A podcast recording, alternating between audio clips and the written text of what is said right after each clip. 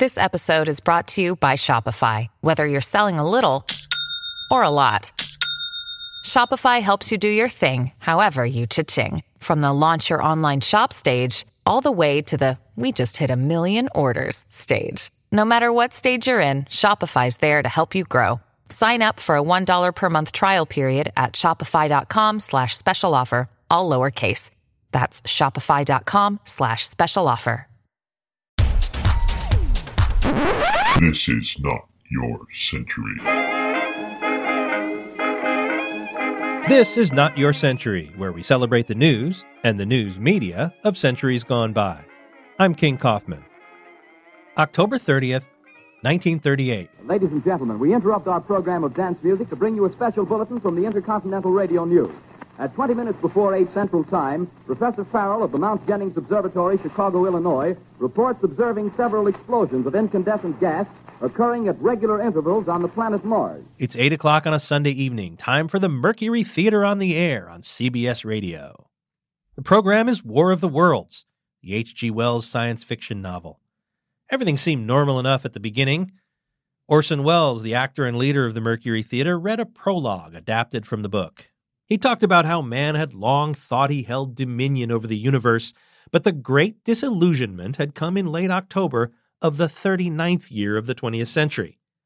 That would have put the story a year in the future if you were paying attention. We know now that as human beings busied themselves about their various concerns, they were scrutinized and studied. His voice fades just as he's citing a statistic about how many people were listening to radios on that fateful night.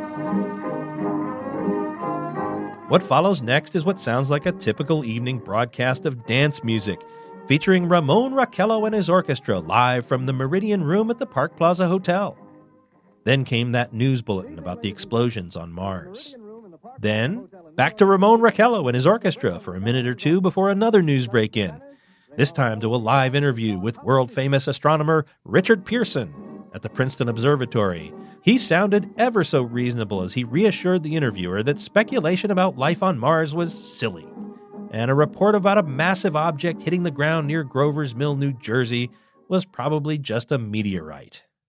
He also sounded ever so much like Orson Welles. This is probably a meteorite of unusual size, and its arrival at this particular time is merely a coincidence. The show went on like that, bouncing back and forth from the dance music at the Park Plaza to increasingly alarming news reports from Grover's Mill and then, as the Martians attack, New York City. I'm speaking from the roof of Broadcasting Building, New York City. The bells you hear are ringing to warn the people to evacuate the city as Martians approach.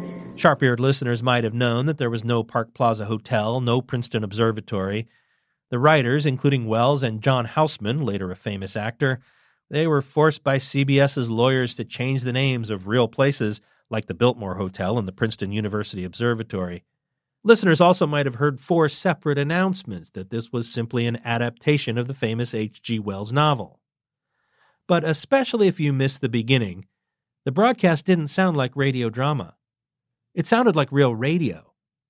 And it famously caused a panic. It strikes them head on. Lord, they're turning into flames whole field's caught by the woods, the barns, the, the gas tanks, tanks of the automobiles spreading everywhere. It's coming this way now, about 20 yards to my right.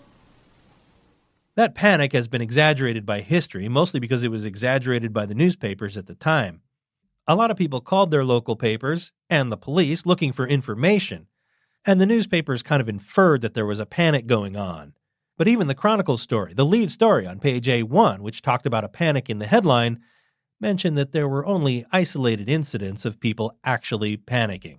A woman in Indianapolis running into a church screaming that New York had been destroyed. A few New Yorkers carrying their belongings to their cars and heading out of town. New York's finest were unable to get through on the swamp CBS switchboard, so they showed up at the studio. Mercury Theater actors later talked about physically restraining the cops from bursting in and shutting down the production. In the aftermath of the show, Orson Welles was beside himself, certain that he'd be ruined. But despite the throngs of cops and reporters at the studio, the actors were surprised to find that when they went outside, the streets were normal. Nobody was panicking. We continue now with our piano interlude. The funny thing about that famous War of the Worlds broadcast is that almost nobody heard it. Mercury Theater was a low rated show. It didn't even have a sponsor, and it was on opposite the NBC Red Network's Chase and Sanborn Hour, featuring Edgar Bergen and Charlie McCarthy, and that was a big hit. Most of the people panicking, and remember there weren't many of those, they hadn't even heard the show. They'd heard about it. And they mostly didn't even know they were panicking about Martian invaders. They mostly figured the Germans were coming. H.G. Wells was still alive at the time, and he and Orson Welles met once, in 1940, when they both happened to be in San Antonio and they were brought together for a radio interview. H.G. Wells was 73 at the time. He mentioned the broadcast and he said, Are you sure there was such a panic in America, or wasn't it your Halloween fun? Orson Welles said, That's the nicest thing that a man from England could say about the men from Mars. This is Orson Welles, ladies and gentlemen.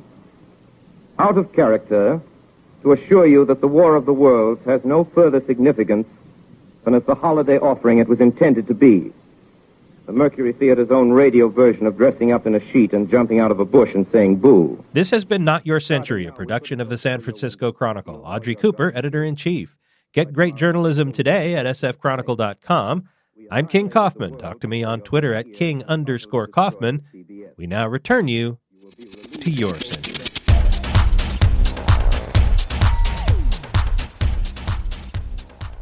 So goodbye, everybody, and remember, please, for the next day or so, the terrible lesson you learned tonight.